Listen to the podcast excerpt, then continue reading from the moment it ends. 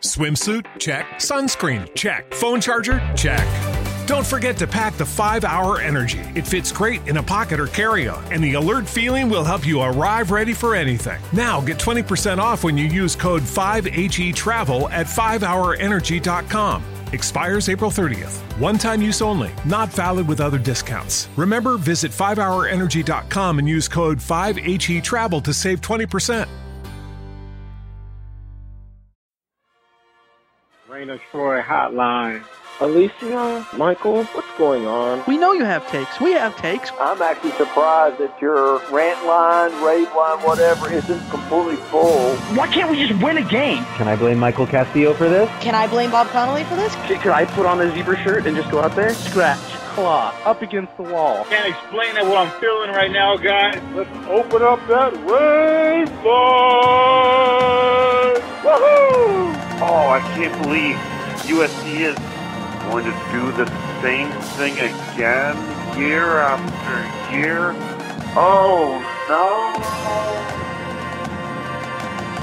Hello, everybody. Welcome back to Reign of Troy Radio, episode 408, coming to you on Wednesday, May 5th. We're going to talk about the latest in USC football and so much more here on the podcast. As always, you can follow us on Twitter at Reign of Troy, like us on Facebook, facebook.com slash Reign of Troy. Be sure to subscribe to us on Apple Podcasts, Stitcher, TuneIn, Overcast, Google Play, wherever you can find a podcast, we are there. Our bonus episodes are on Patreon, patreon.com slash Reign of Troy. Our email address is reignoftroy at and our phone number is 213-373-1USC. Suck it, Woodsboro Show. I'm your host, Michael Castillo, journal with my co-host, Alicia de Artola. Hello, everybody. Hello, Alicia. It is time to talk draft, NFL draft.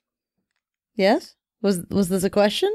Eh, maybe. I mean, I mean, the spring camp is over. I, I feel like it it ended just as quickly as it came. It was Uh, weird that it continued on for two weeks after the spring game. Right? It was an anticlimactic ending in that yeah, sense. yeah, yeah. Ended on Friday. On top of that, yeah. It was it was just all around odd. yeah, a little bit. Uh, SC is done with football for the uh, school year uh, until they won't be back on the field until summer workouts. Uh, there was the NFL draft over the weekend. We're going to talk about that uh, and so much more uh, here on the episode. But I'm bummed because now we go into the doldrums of the off season. Uh, May and June tend to be the worst months for college football content. I, I shouldn't be telling this to people because people are going to be like, "Oh, so we can not listen to the next two months," but that's not true. You you have to listen to us. Well, we find interesting things to talk about. Maybe more interesting than the 2021 Trojans, if we're I mean, being honest. and perhaps more interesting than 2020 and 2019 and so on. well, definitely more interesting than 2018. So Oh, that Well, and, and we'll 2010. We've established 2010, 2010 is the most forgettable of all the, the, uh, most forgettable USC campaign yeah. of all time. yeah. At least 2018 was bad enough to be memorable. What was SC's record in 2010? Like eight and five or seven. It is. It was eight and five. Yeah. yeah, eight and five. Yeah. Do you know why it was eight and five? Was that the year that USC lost to Arizona on homecoming? They played uh, Hawaii. oh, so it was right. 13 eight and five, games, that's even though 13 they had the bowl ban. Yeah. Yeah. Yeah. Eight and five. Who was the quarterback for Hawaii at the time? You know? That guy. Moniz. Oh, yes. sure, that guy. Just like I said. I feel like Hawaii's had memorable quarterbacks. Timmy Chang. Yeah. Uh, what's his Uh, face? Colt Brennan. Brennan. Yeah, that's the guy. Uh, the most recent one was what, what McDonald? sure. Yes. That that dude. Mm-hmm. Yeah, with the, with the arches. uh, McDonald. Good Anyways, nugs. Yeah, good nugs, Mhm. which leads us into talking about our sponsor, the worldwide leader in trimming your nugs, Manscaped, which has breaking news. Alicia, breaking news. Breaking and exciting news. Breaking news. Manscaped has gone balls to the wall with their new trimmer, the Lawnmower 4.0. It's got ceramic blades. It's got skin safe technology. You're not going to nick your nards. I mean, it's breaking news, but it's not breaking skin. It, it's technology that you would think like Elon Musk would have put money into. Like Dogecoin. take your win earnings from I can- Dogecoin I, I could literally take my earnings from Dogecoin and put it in Manscaped. and put it into Manscaped. Yeah. Exactly. Because the Rotbots get 20% off and free shipping with using the code FANSIDED20 at manscaped.com. Again, that's 20% off with free shipping at manscaped.com when you use the promo code FANSIDED20. Unlock your confidence and always, always, always use the right tools. Got to be good to the nuggets. Yeah. Heck, you can even dunk them with Manscaped. Dunk them into the crop preserver anti chafing deodorant. That's right. Yeah. That's another Manscaped yeah. product. manscaped.com. Get 20% off with fansided 20, uh, 20% off and free shipping to all the Rotbots out there uh, and keep your nuggets uh, crispy. Crispy? I don't know if that's the word to use, but uh, yeah, Smooth. keep them smooth. Well, uh, we I think we've we've run this analogy into the ground, Michael. Eh, Yeah. All right. You can only do so much. Let's just get to the news.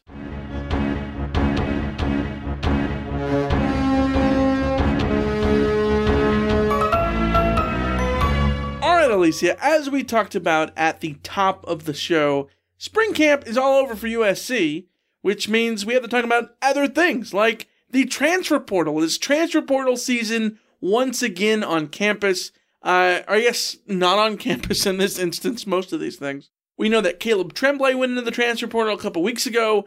Now we learn he is headed to be a Tennessee volunteer. Tennessee is the new Illinois, Is it? and USC is the new Texas. Sure. It's just the way these things are going. It's uh it's it's funny that if you follow all the transfer portal stuff, you'll see that there's just patterns like you get a group of guys from one school that end up in another school. Like a bunch of guys from USC, Velus Jones, Caleb Tremblay. It happened with Illinois with Willa Betiku and um Trevon Sidney and Josh Imatorbhebhe. It just we're seeing Daniel Montebaby. And Daniel Imatorbhebhe. Yeah. A couple of assistants too. Yeah. And so, you know, I think this is just the way of the world is that you're not just getting one transfer, you're getting the possibility of others. And uh, and yeah, so Caleb Tremblay is going to see what he can do in his uh, last year of eligibility at Tennessee and you just, you know, wish him well. The the good news for USC is is that they this spring really seemed to identify some really bright young defensive linemen that will help make it less noticeable that Caleb Tremblay isn't there. Now, Caleb Tremblay was a nice veteran presence, but he was he's dealt with a lot of injury problems, so availability wasn't his best trait. And I think that there's the potential that someone like Jamar Sekona, someone like Kobe Pepe, someone like um, Tuli Tuipulotu for for certain, Dejon Benton. Dejon Benton, that those guys can can have higher ceilings. And so I think it works out for USC, and we'll see if it works out for Caleb Tremblay. He's going to a defense that needs a ton of help, so you know. Yeah, for sure. We'll we'll see what happens to him. Wish him the best of luck. And then there's Munir McClain, uh, who re-enters the portal. He had been in the portal. He had come out of the portal. We know that he missed last season. He was suspended. Um, I would guess maybe I don't know. I don't want to speculate too much, but he could go to Jacksonville State. Um, sorry, Jackson State. Uh, to play with his brother again, uh, down in Alabama with uh, Deion Sanders. I don't know. We'll see. Yeah, it's entirely possible. Uh, He might not have been in the transfer portal, but I think we all knew that he wasn't going to be playing for USC again. So this is uh, new news, but kind of old news as well. So again, you just got to wish him the best and, and hope that things work out for him in the long run. Yeah, 100%. And then there's Malcolm Epps, who is doing the inverse. Uh, he is coming to USC from Texas, yet another Texas transfer. We've talked about them before Keaontay Ingram, Xavier Alford, uh, Bru McCoy. Yeah, uh, there, there's There's been Yeah. a ton. Uh, a I mean, the coaching staff. yeah, the coaching. Well, we talked about the coaching staff, and think about it. Why was Illinois a pipeline from USC? Because Kennard Hudson went there. Yeah. He left SC. He went there. Uh, there was a defensive line, uh, GA, who ended I think up. Austin Clark was Ars- also. Austin Clark. I couldn't Yeah. remember his name. Yeah. Uh, and then why why did Velus Jones go to Tennessee? Because of Tee Martin. Yeah. So coaches move, and then players move with the coaches, and you see that with SC hiring a bunch of Texas guys, and then lo and behold, SC becomes a landing spot for uh, Texas transfers like Malcolm Epps, who is a six foot six, two hundred and fifty pound tight end. Uh, he's the number 227 prospect in the 2018 class, according to 24 7 Sports. He caught 24 passes for 292 yards and four TDs in 24 games, seven of them being starts for the Texas Longhorns. Yeah, so this is interesting because he is a a pass catching tight end. Uh, he came out of high school sort of as one of those guys who's he's more a receiver than a tight end, and it's just another sign that that I think USC has a plan at tight end. I will believe that this is going to work out when I see it, uh, in the sense that like we've we've seen USC have too many too much potential at tight end, and then none of it really result in in much sort of game changing uh, in in game changing aspects for the offense. They clearly have an idea here of getting in guys who can be pass catching threats in this air raid offense. Will that come to pass? I don't know, but that's what this guy that's that's what Malcolm Epps is going to come to USC to do. Now, I thought it was really interesting when this news came out we had people in our mentions on Twitter talking about how why would you transfer to USC if you're a tight end?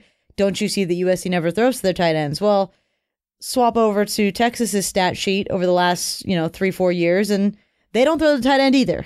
so, you know, it's I think I think that uh, we sort of lose sight of how rare really, really, really, really productive tight ends are.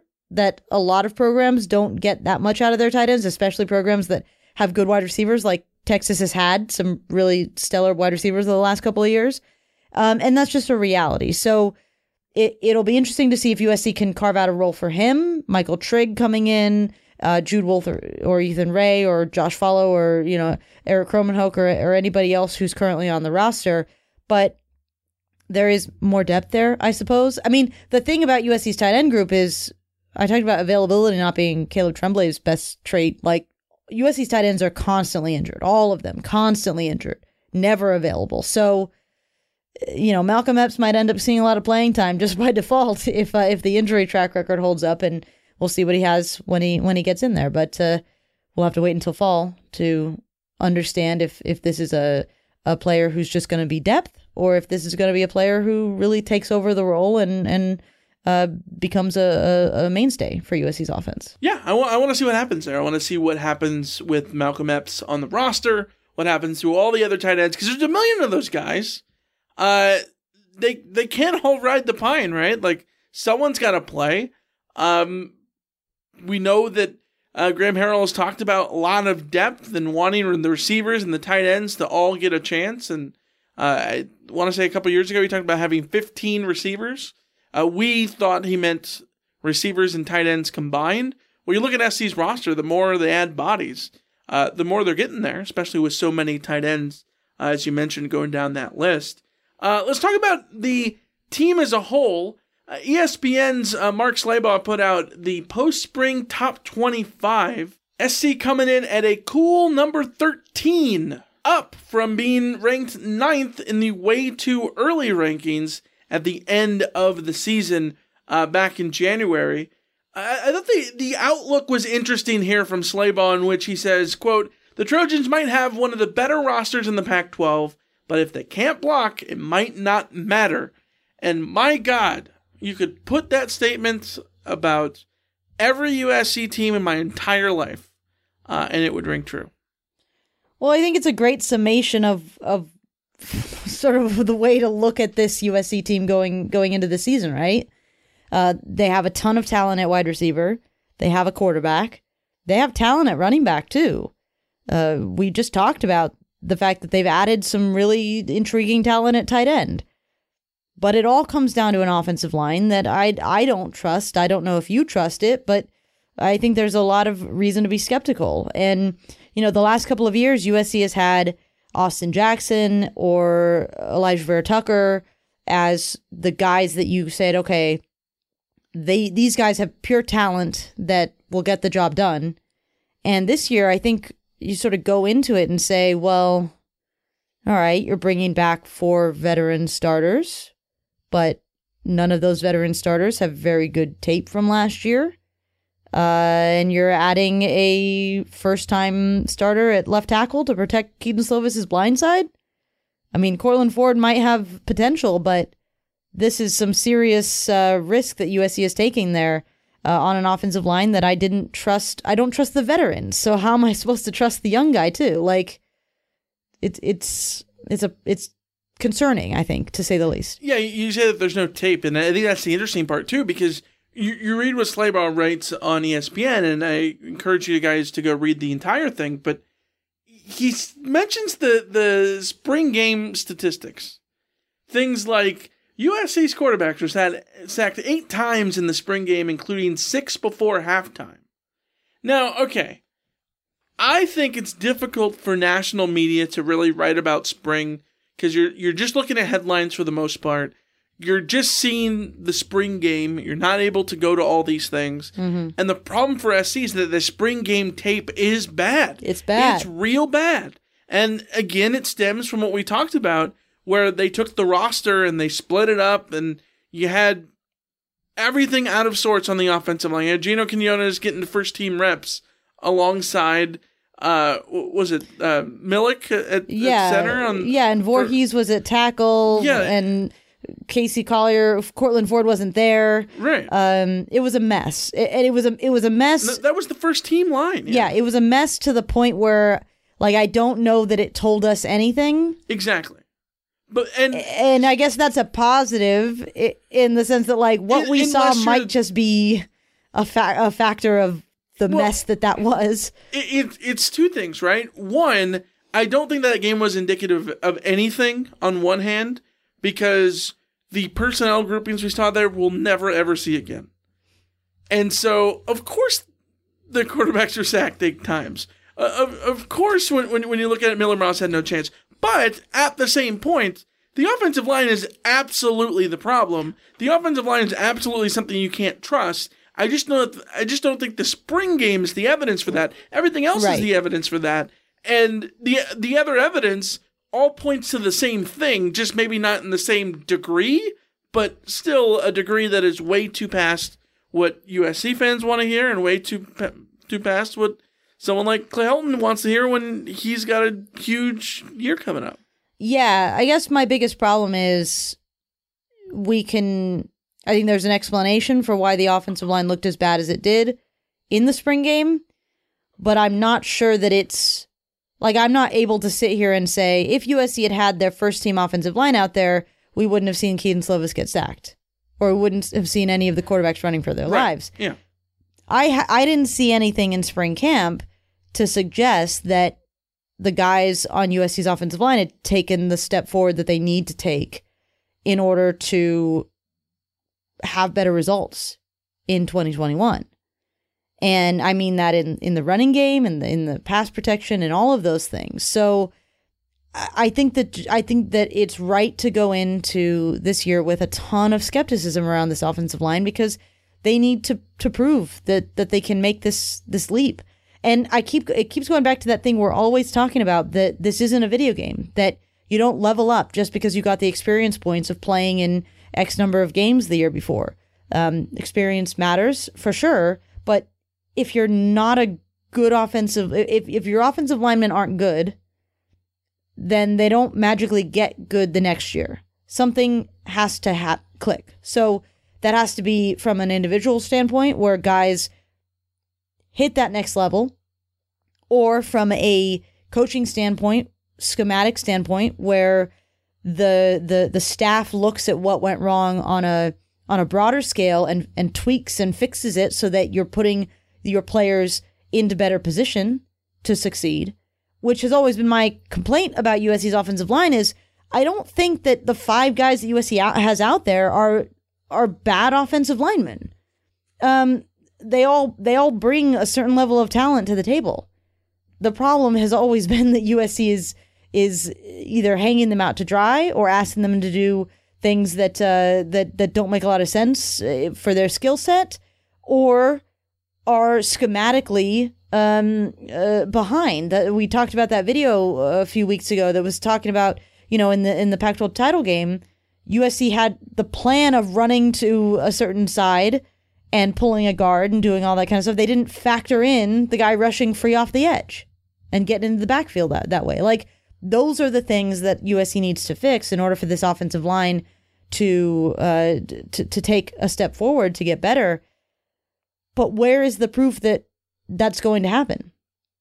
I I have yet to see that proof. And so again, I'll say it again, seeing is believing. And I don't think that's unfair at this point with this offensive line. I've given them a lot of benefit of the doubt over the years. So this year I'm not I'm not ready to extend that that grace. And I think it's, you know, uh uh has USC dropping from 9 to 13. Yeah, USC should not be top 10 until you know that that this offensive line is, is sorted out. USC shouldn't even be top 15 until you can say with some some amount of confidence that this offensive line can keep Kedon Slovis upright. Yeah, absolutely. And I think it's telling when you look at, we talk about Kedon Slovis and JT Daniels and how you compared their spring games. We talked about that, you know, last month. JT had a hell of a spring game. And then you look at these rankings, Georgia is third. Yeah. Why? Because they can protect in front of him and allow JT Daniels to throw for a million yards in a spring game. And it looks good for rankings. SC Yeah. cannot do that right now. They can't block uh, cohesively, A, and B, especially not when the roster uh, goes in a blender, like as if you're a hockey coach putting your teams in a blender after a losing streak. Yeah. Well, I mean, uh, I guess, and we talked about this after the spring game, but the the positive is that I think USC has a really a, a, very uh, intriguing and potentially strong defensive front, and it's possible those guys are just making life difficult for that offensive line. But that USC really needs to live the iron sharpens iron mentality if that's going to be the case. Because if your defensive line is overrunning your offensive line the entire offseason, then that defensive line better be really good, and those offensive line better be learning something serious from that. Otherwise, you're not going to have a good season. Yeah, 100%. Uh, by the way, the Oregon Ducks at 10. Uh, Indiana's 11th. Cincinnati is at 9. So these are schools that SC should not be behind uh, in the grand scheme of things. Uh, uh, Oregon being ahead is one thing with talent, but SC has uh, got to have a better season this year so improve their reputation 100%. Uh, let's talk about the NFL draft. A lot to discuss there. The NFL draft happened over the weekend in Cleveland.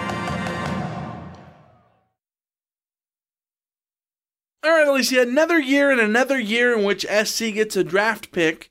Uh, multiple guys got picked, of course. Alijah Vera Tucker goes 14th overall to the New York Jets. Yet another Trojan picked by the Jets. Leonard Williams, Sam Darnold, Alijah Vera Tucker. Chuma just in the last few years. Yeah. Yeah. Chuma Edoga. Keyshawn Johnson. Yeah. Joe McKnight. Yeah. Is he a Jet or a Chief first? I don't remember. Uh, he was a Jet first. Sure. Uh, either way, uh, AVT 14th overall as a first rounder. Jay Tufele, who sat out last season, uh, partially because his sister was dealing with COVID, and that was super awful for him and his family. Uh, he went 106 in the fourth round to the Jacksonville Jaguars. Duval. Duval, that's right, exactly. Uh, Amon St. Brown somehow goes in the fourth round to the Lions, 112th. Feels low. Uh, and Talanoa Hufanga somehow went in the fifth round, 180th overall to the San Francisco 49ers. Uh, Marlon Tuipulotu just nine picks later in the sixth round to the Philadelphia Eagles. Uh, Tyler Vaughns and Elijah Griffin both get uh, not regulated, but relegated to the undrafted pool, signing with the Colts and the Bills, respectively. Yeah. So, uh, so USC gets bragging rights because for the second straight year they've produced a, a first round offensive lineman. In fact, a, a you know a top twenty offensive lineman. Isn't that the irony here? It's uh, so about weird. SC's offensive line. Because USC's offensive line has not been good, but yet they're putting good offensive linemen into the league. You know what it is? SC's offensive line is the Mets pitching staff. You're Mm. like, the, the, the, there's good. talent. There's talent there. But as it to get, Always like super hit and miss. But oh, they're gonna win the Cy Young with, with Jacob Degrom. yeah, yeah. Well, I mean, Like, oh, okay. Jacob Degrom can't win games alone, and Austin Right. Jackson and Alijah Vera Tucker couldn't win games alone. And uh and and I mean that's what we were just talking about. Like it, it has more it's not to do with the individual talent. It's it's about how USC is is deploying them and, and getting what they can out of them. Uh, so you know Alijah Vera Tucker is a, a good offensive lineman, and and I think that it's disappointing that it doesn't look like any of the other linemen from that class are going to uh, develop the way that he did, in the sense that he went from he was a, a, a strong four star player that came into USC and looked good, and um, got better, significantly better year after year until he reached the the, the point where he was the best offensive lineman in, in the uh, well se- second best offensive lineman in the Pac-12, arguably, uh, behind Penei Sewell. And like it would have been nice if if Brett Neilon had gone on that path, and it would have been nice if Andrew Voorhees had gone on that path, and it would have been and, and Voorhees still could, I think, potentially, but um, Jalen McKenzie and those guys. The problem is that that USC, I think, too often relies on the individual to make that step instead of the team making the individual. Um, I had we were having this conversation with our our buddy Trent, uh, in the in the Rock Crew about how like USC, if USC was a better program, if USC was more successful as a team, there would have been more guys up there with Alijah Vera Tucker in or around the first round or in or around the first two days of the draft. But maybe they would have gotten overdrafted. Maybe they would be perceived as busts because they got overvalued and overhyped. But like, if you're a college, your only job is to get the guy drafted. Your only job is to say, we had this guy go in the first round. And if it turned out that that guy wasn't that good, then doesn't that reflect better on your program? Because that means you took a guy who wasn't an all star NFL great and you made him look good. Like, Yeah, and then you can say, hey, we got X amount of first rounders, second rounders, where the good money is too, which Yeah. is a good recruiting. which is what a recruiting pitch is. But I think where USC is dropping the ball here is that like a guy like Jay Tufele shouldn't go in the fourth round. A guy like Amon-Ra St. Brown shouldn't go in the fourth round. And a guy like Talanoa Hufanga shouldn't go in the fifth round. Now, Hufanga was always going to drop, I think, because he's in, in testing, his speed just doesn't look good. Um, but you want that to be like the exception. You want that to be, uh, you know, he's just not fast enough. But like at the same time, like Dwayne Jarrett wasn't fast either, but he still went what second round, third round, whatever it was. So like, if you create like you're better off creating the bust if you're getting the most out of the players. USC, even they're really good players, they're just not getting enough out of them for them to be overvalued in the draft, which is an indictment on the program to me like I want guys to get overdrafted. I want guys to to you know run into that problem of of well was he worth the second round pick? Well, USC convinced you he was, and that's all USC is responsible for. So this draft, I mean, USC gets to say that they had six guys drafted. Five guys drafted? Yeah, five guys drafted. And and that's good. It, I'm I'm glad to see those guys end up and I think they, you know, Marlon Tuipulotu could have a great career with the with the Eagles. Um, Tufele could be great with the Jags. Uh, we'll never know what where he would have gone if he had come back for 2020 I- because I so. AVT wasn't going first round after last year either. So um, you know, there's some what ifs there, but uh, I just I wish that USC were more involved in the first two days of the draft.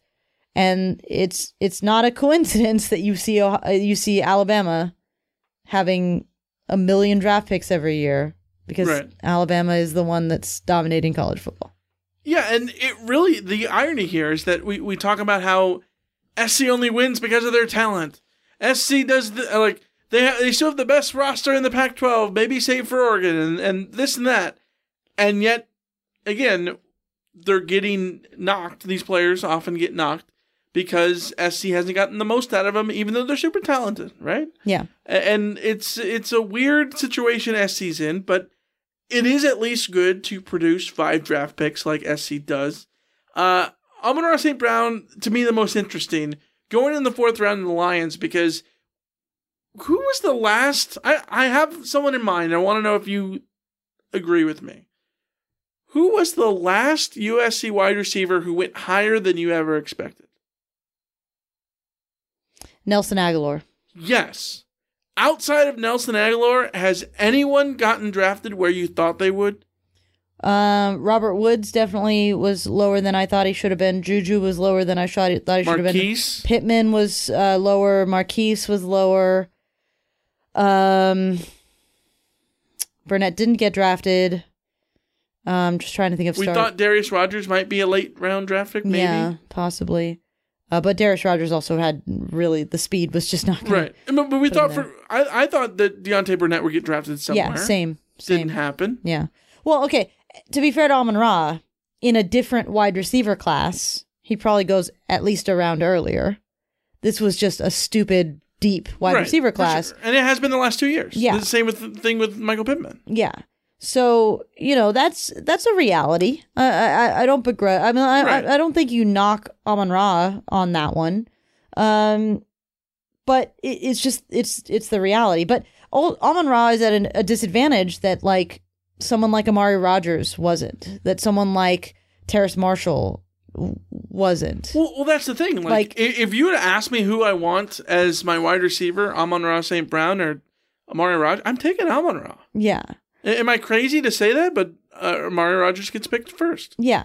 And part of that is because Amari Rogers is playing in the playoff and on an offense that was, you know, among one, you know, in in conversations as as uh contenders and all of that. So Amon Ra was probably hurt by Former USC commit, by the way. yes, well, Tee Martin's son. So Right. yeah.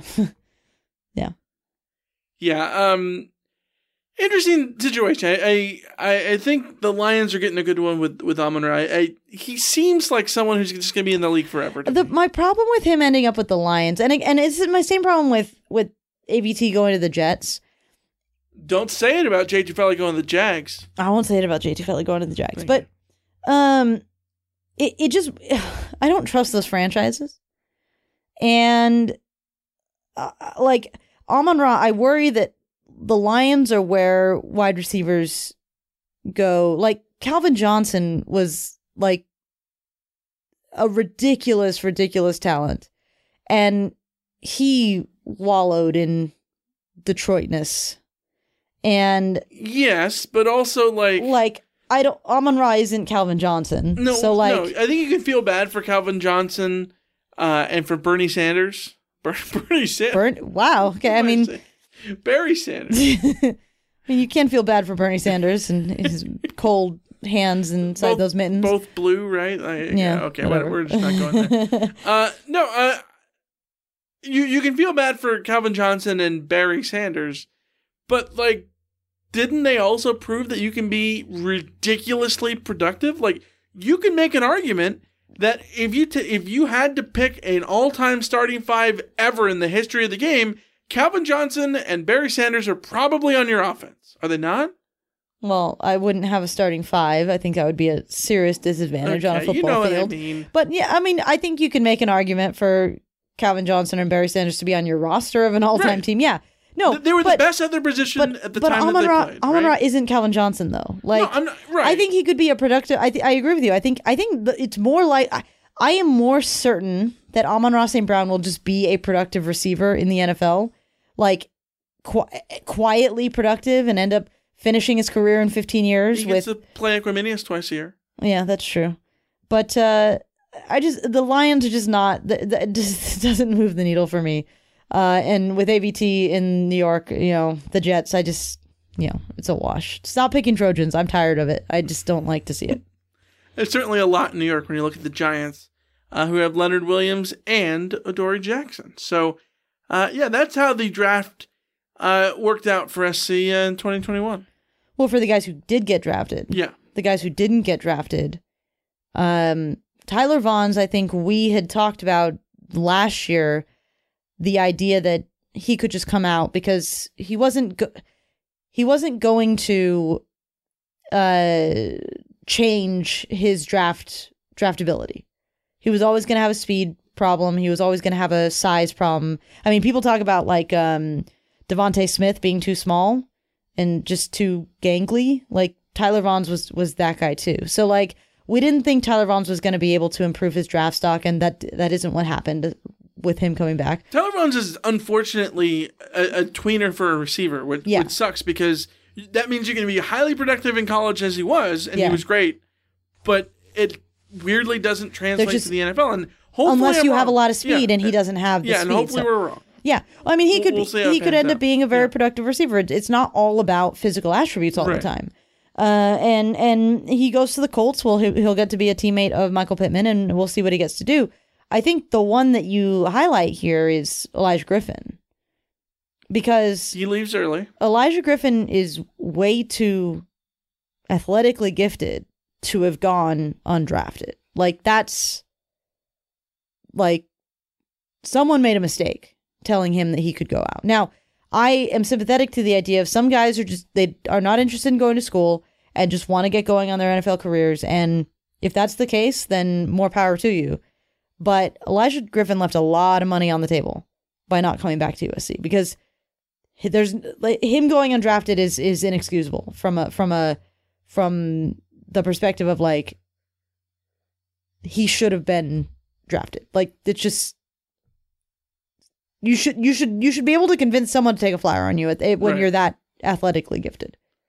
Yeah, um, we'll, we'll see what what comes of it. I think it, he could be someone who ends up with the. He could end up being great. career.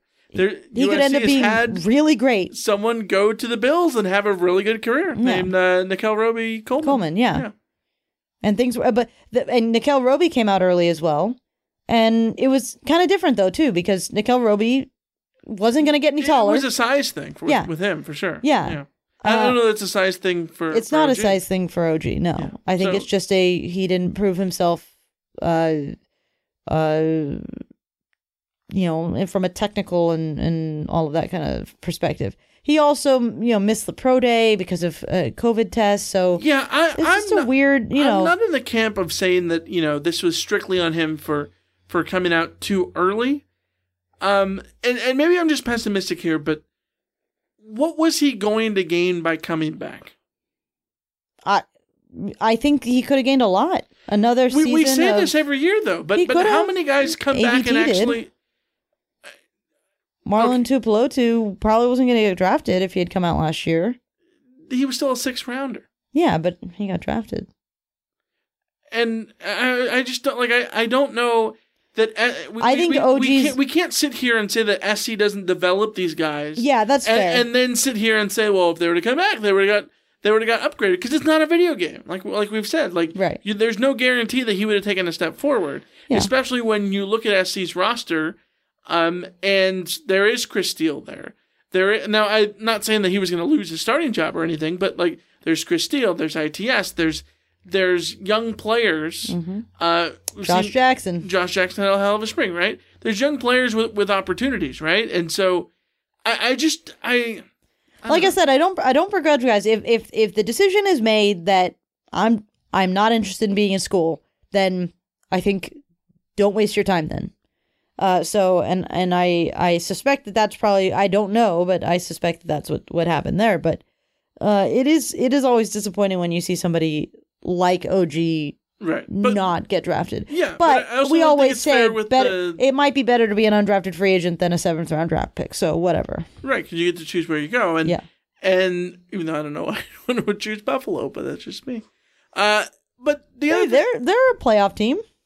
yeah, I know. I mean, you may, maybe don't want to live in Buffalo, but they're Right. competitive. Uh, the the other thing is that you look at it and you go, well, I don't know that we can judge it when he didn't have a pro day.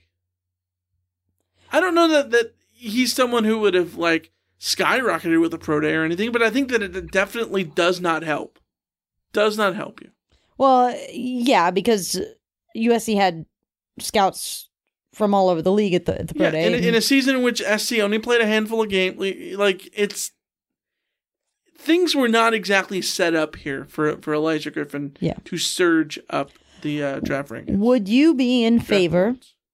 Would you be in favor of a rule that would allow players who went undrafted to come back to school? Yes. Same. I would I- very I- much support that rule in both basketball and uh, And I'm really And football. curious if that's going to be able to happen when um, the name, image, and likeness stuff changes, uh, and when players are allowed to to you know get payment for things. mhm. Because if that allows you to sign an agent, then the whole well they sign an agent thing no longer matters. right. So I think it's possible. I mean, I selfishly, because I love college football, I want the baseball rule Yeah. in, in the sense of, okay, you know what? Uh, you can get drafted and then just wait and see. Do you want to sign or not? Yeah. Uh, I know the NFL Wait, I got- would never sign on for that. Wait, I got drafted by the Jets. Uh, I'm gonna come back to school for one more year. something like that. I don't know. I mean, or you can just pull an Elway, yeah, that's true. an Eric Lindros. You don't Philip get that right. Rivers. You don't get that right. Sure. Rivers didn't do it. It was it was, uh, it was Eli. Eli. That's right. Yeah. Eli was That the infamous picture of uh, him in a Charger yeah. thing. Hall of Fame Charger quarterback Eli Manning. Uh, let's talk about next year's NFL draft.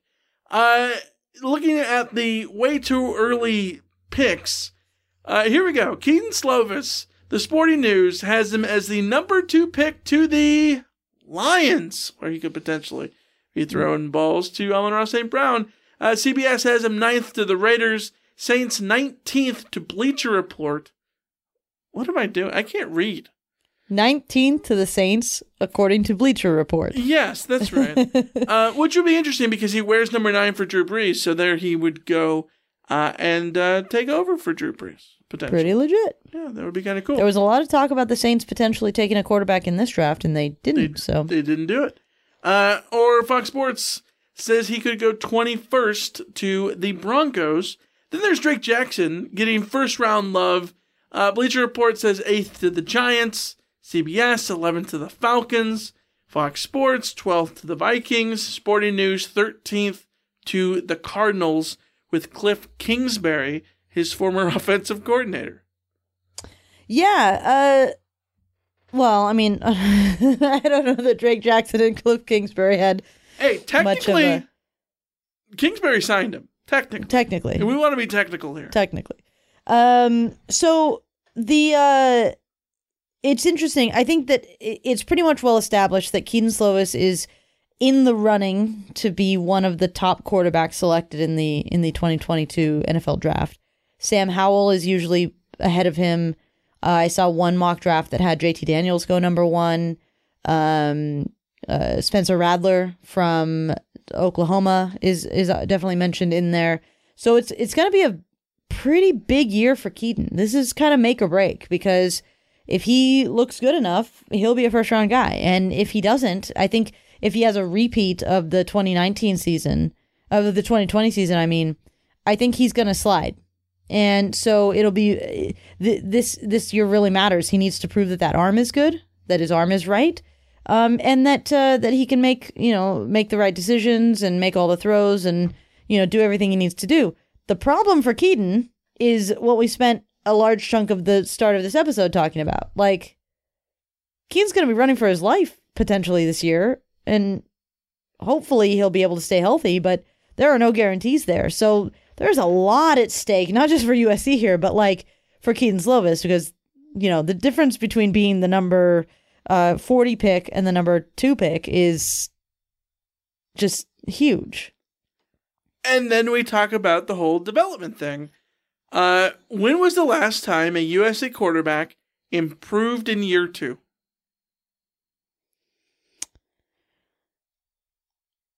I'm No, not year two. uh, Sorry, improved from the following year. okay. So Matt, I have an answer. well, C- It's- it's- Cody Cody Kessler. Cody Kessler in year two from year But- one as a starter. yes, except that He Co- took a huge jump. except that USC quarterbacks have a bad habit of having their last year be their worst year. Yes, So Sam Darnold's last year was his worst year. of the two. Yeah. Cody Kessler's worst year was a step back from the year before. Okay, I don't know that his last year was his worst. His first year was. His first year wasn't good, but yeah, like but, he definitely took a step back. but he took a step back. Just like Matt Barkley, his first year, his first second year was better than his first year, his third year was the peak, and then his fourth year was a step back. So, like, Right. I guess the question is, And Slovis took a step back from year one. Yes. So, is is then he gonna rebound up, or is this a trajectory in the wrong direction? Who's taking a step down and then back up? Well, who's had the career trajectory of, uh, I mean, the career tra- trajectory is not comparable to the other To, quarterbacks. to anybody? No. The only one I can think was maybe a, a down and then up. but Maybe you can t- make an argument about Carson Palmer. Yeah, Maybe. yeah. I don't know. I don't know. It it's just it's going to be so difficult because I think Kedon's Kedon's life isn't going to be easy. Now, if he succeeds, it'll be extremely impressive. Uh, it helps that he has someone like Drake London, who, by the way, if if we had to predict, name one player that will be in this first round discussion that isn't being talked about in the first round discussion, Drake London is my dude. Like Drake London to me What do you mean he's not being discussed in the first round? He's none of these mock drafts had Drake London in the first round. You know, there's too many Drakes on this team. You confused Drake Jackson for Drake London, did I you not? did. Yes, the Cliff I'm not- Kingsbury reference I'm like- makes so much more sense now. you weren't going to correct me? No, I was confused. Oh like my uh, God. Drake Jackson wasn't g- d- whatever. Okay. Um, you, you know, a lot of people listen to this podcast. And the other thing I was going to say, uh, it was was that I was looking at it, I was thinking like, it, it's it's you you put talk about Drake London in the first round, but like let's be real.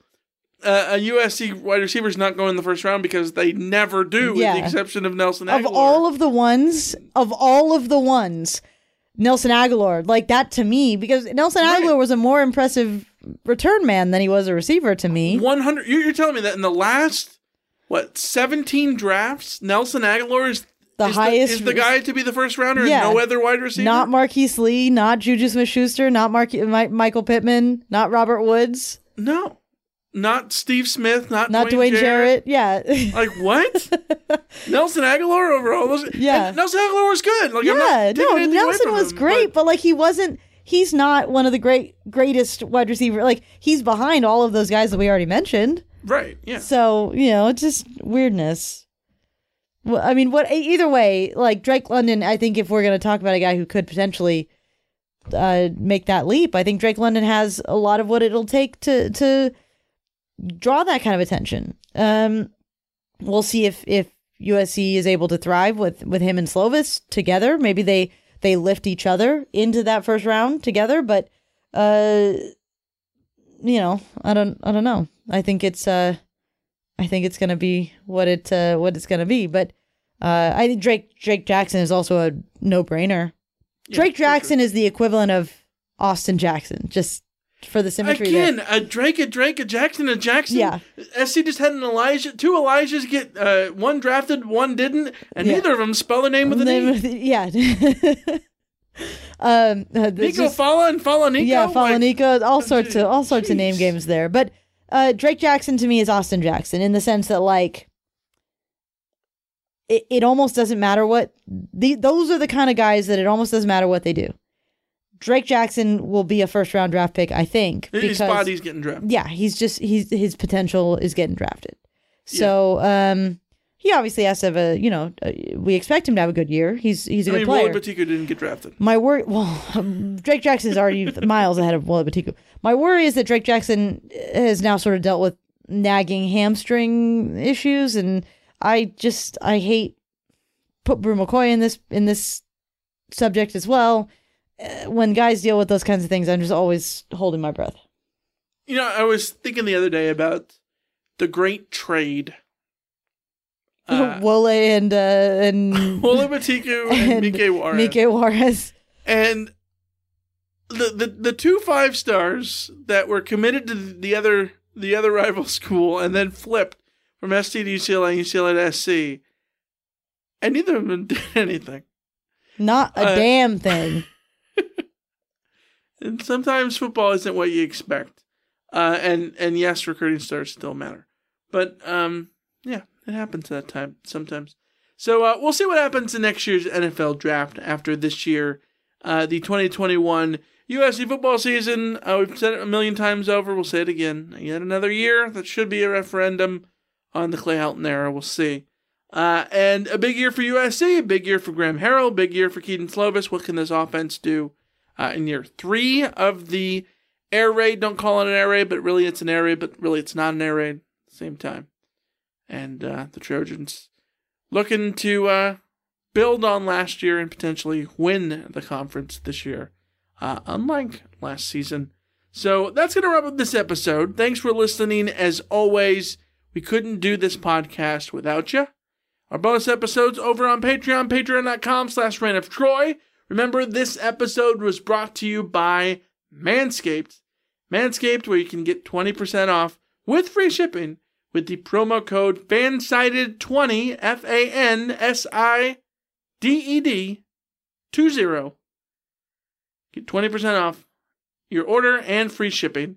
Manscaped.com. Lisa, you got a final word? The final word is first rounder. It's two words. Well, it's a hyphenated. It's the, the first dash rounder. First first rounder. For first rounder. Is it like a like As an in you- Icelandic name? First render. yes, exactly. First rounder. Uh, as in, Ohio State didn't have a ton of first rounders this year, which means USC is still within touching distance of getting that first round record back from Ohio State. But oh boy, should you look out for Alabama because they are making a dang run at it. They overtook Ohio. Uh, they t- overtook Notre Dame for third place all time this year. So Are you uh, saying SC is trying to buck the Buckeyes from that group? yes, exactly what I'm trying to say. Uh, we'll see you next time, Steve.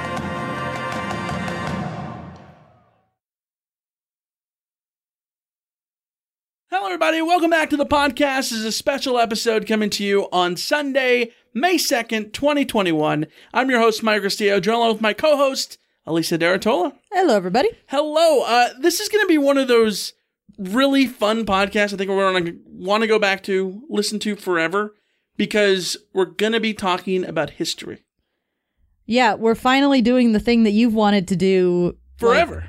like in the first year of the podcast. this is true in more ways than one. Yes.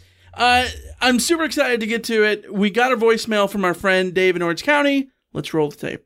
Radio Detroit Radio. What's up? This is Dave from Orange County. It's been a minute since I called in, so I thought now would be the perfect time to give a call so I could give a hearty congratulations to Alicia for her wonderful career opportunity that she's got. We're so happy for you and all your success. You you definitely deserve it. Personally, I'd like to be a little selfish in my in my happiness that the podcast is going to go on strong with the two of you because it, it just wouldn't be the same without without Alicia and Michael. So I'd like to make a little humble request, if I will, maybe about a podcast retrospective, if you will, a walk down memory lane where you guys could talk about the origins of of the podcast and the website and how it's basically grown uh, up to the amazing rock community that we got now. So if you don't mind blessing us with that podcast, so we'd be we'd be super stoked to hear it. Other than that, fight out.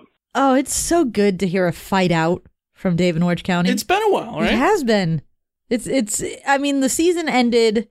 Um, I think everyone with regard to USC football is.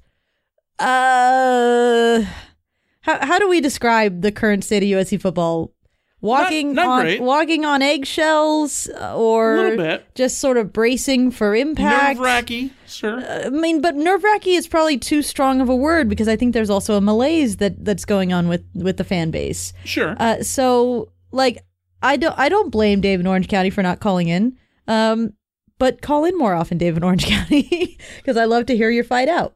Yeah, and more importantly, talking about the origins of the podcast. Yes, which, like I said, you literally you always love the origin story podcast of the podcast that you listen to. Yes. And you have mentioned on many occasions in the past that you would love to do something like that for Rot if we ever got to a point where we had enough to do a retrospective.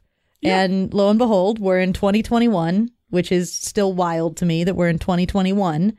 Um, I remember when what class was David Sills in? Uh, 2015. He was 2015, But and he committed in like 2010. I just remember David Sills committing, and it was like he he's in the class of 2015. Like that's so far away, and now we're far farther away from the class of 2015 than we were at that point when he committed to USC. Like it's in, it's insane. completely insane. Uh, I have been a part of the Reign of Troy website at least since uh, 2011. Uh, the end of 2011. So this is going to be like Good the, time. the the 10th season uh, that we'll be putting together uh, content over there. You joined us in 2012, and the first time you and I ever met was uh, November uh, November 12th, 2012. What, what do you remember that, that day? It was what game was it? Arizona? Arizona State. Arizona State. It Homecoming. it was homecoming, and I got a ticket because at the time I wasn't going to games.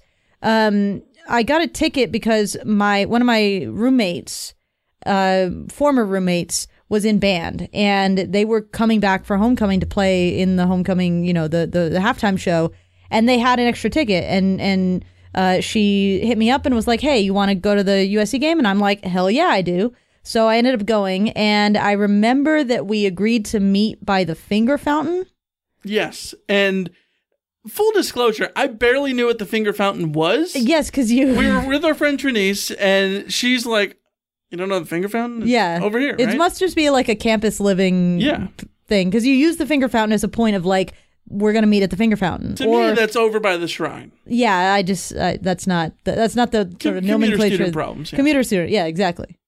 Yeah. So me and Trinice end up meeting you over by the finger fountain. We pick you up. You were we stranded you there for a while. Uh, yeah, well, because you, you were waiting because it was bit. after the game, right? So like, Yeah.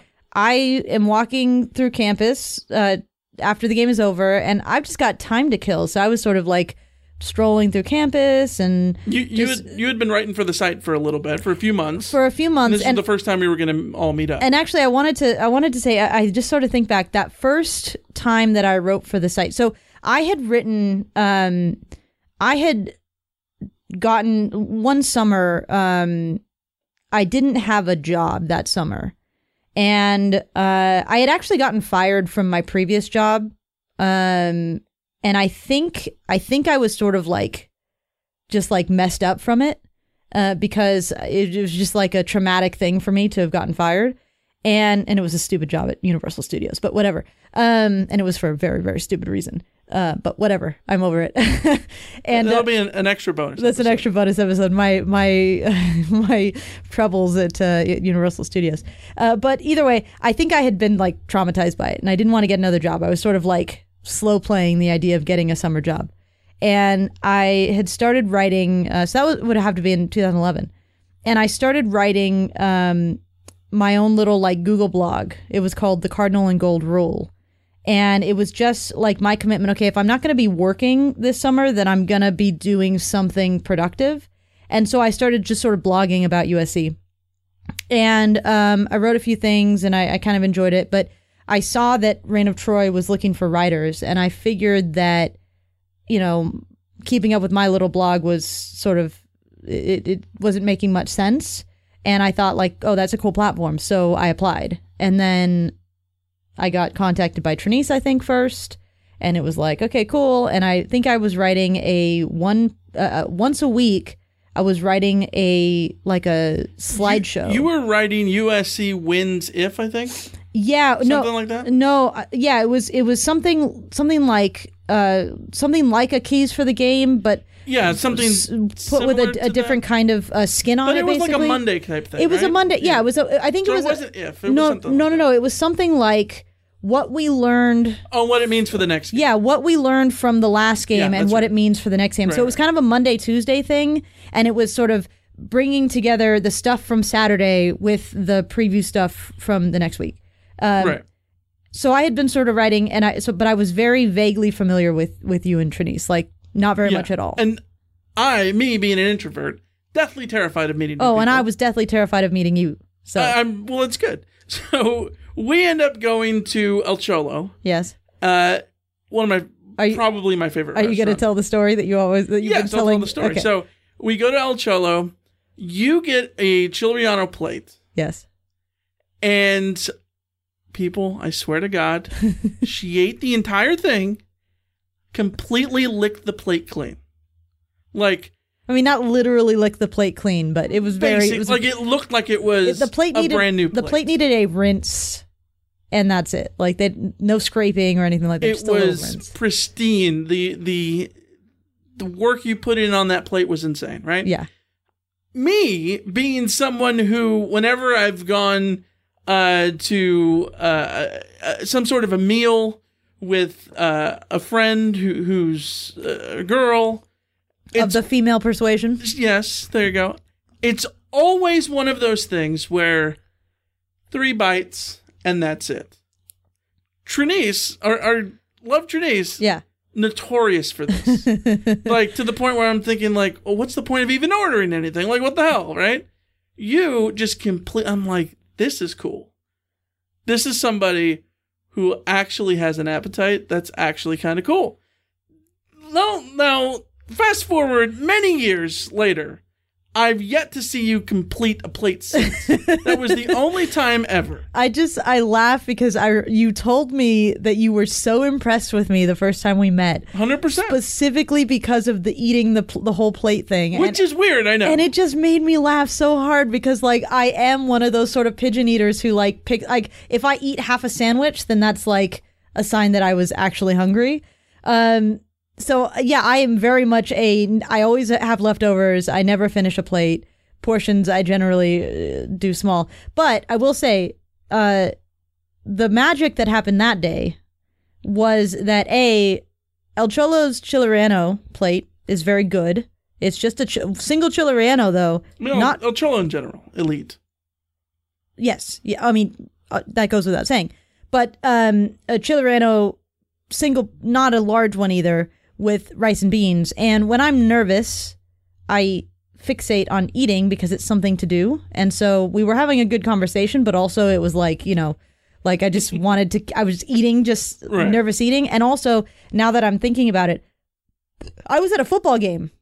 I don't get food at football games, so I hadn't eaten until, you know, in the in the morning I would have eaten. So I probably was very hungry. Yeah, for sure. And uh, This is the content that the people wanted to find out with the A hundred podcast. percent. Yes, this is exactly it. Uh, so we have a good time. Uh, the next week, SC plays UCLA. Doesn't end up well. You run the Twitter account for the first time, and really from then Which was also very nerve wracking because yes, because you had told me that like we have a very specific like no all caps, don't be too fanny, like, and I didn't know what was pushing it too far, like what was acceptable and what was not, like. cracking that whip. Yeah, you were you're very much in the cra- the whip cracker on the social media front. Uh, so things just really snowballed from there in the sense that you ended up doing more and more for the site. Uh, a couple months later, you become uh, the editor. Uh, think that was over the summer. Yeah, Tr- Trinice had too much on her plate with school and whatnot. Uh, and so you and I were co-editors for Reign of Troy. Uh, the following year, we started to do rock trips. First rock trip uh, is up to Cal, November of 2013. Uh, and I remember a very specific moment. Uh, that Friday, driving up to Cal, you, uh, our, our friend Trinice lives up in NorCal at the time. We had to drive all the way there. I'm thinking, I gotta be in the car with six hours with this person. Yeah. How would me, Who we still- definitely afraid, Mister, someone who deals with social anxiety and an introvert and all that stuff. Like, how am I going to keep conversation? Well, it wasn't a problem. You and I had a great day. We dro- drove all the way there. Uh, Trinice was going to Cal at the time, actually, so she had to cover a football game. Uh, Like a high school football game. Yeah, game. you and I went there uh, to the football game. We sat there and watched the football game, and it was in that moment that I knew that I was smitten. Oh, is this becoming a relationship story now too? It might be. Who knows? it was that moment that I knew that I was smitten because we were talking about everything uh, about sports, about our lives, everything, and everything seemed to click. I knew I had a, a strong connection with you. I knew that you were going to be someone that I wanted to be around for a long time. So we end up being say- really good friends after that. I'd say yeah. I'd say before that trip we were friendly. I think after that trip we were. Um, I I think we became very good friends. Well, I 100%. I think was that that had to have been the same year that we went to the Vegas Bowl, right? Yeah, the Vegas Because I Bowl was think- a month later. Yes, because I think what I think that trip re- we really became good friends, and then I think the Vegas Bowl trip was when we very much solidified like no, like we could be best friends. Yeah, and and that was that was awesome, and I thoroughly enjoyed that. Uh, and here we are, you know, uh, six year. Well, gonna pass forward six years later, the tw- November of uh 2019.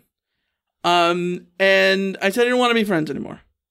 I said that you and I need to take uh our connection to the next level, and you agreed.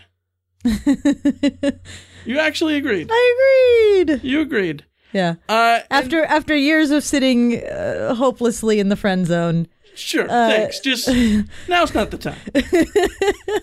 Anyways, so the, the more I think about it, here we are, uh, a year and a half later. It's May 2nd, 2021, and I think it's time to evolve again. So this is when I gotta adjust the microphone here. Basically, I go to ask you one more time if you wanted to evolve, like Pokemon or something. Oh my god! Do you want to take what we have, uh, our relationship, and go to the next level? And will you marry me? Yes! Oh my god! She said yes, folks. She said yes. What? Oh my god! Well, put it on. Oh my god! Is that which hand is it? oh my god! It's so pretty. Oh man,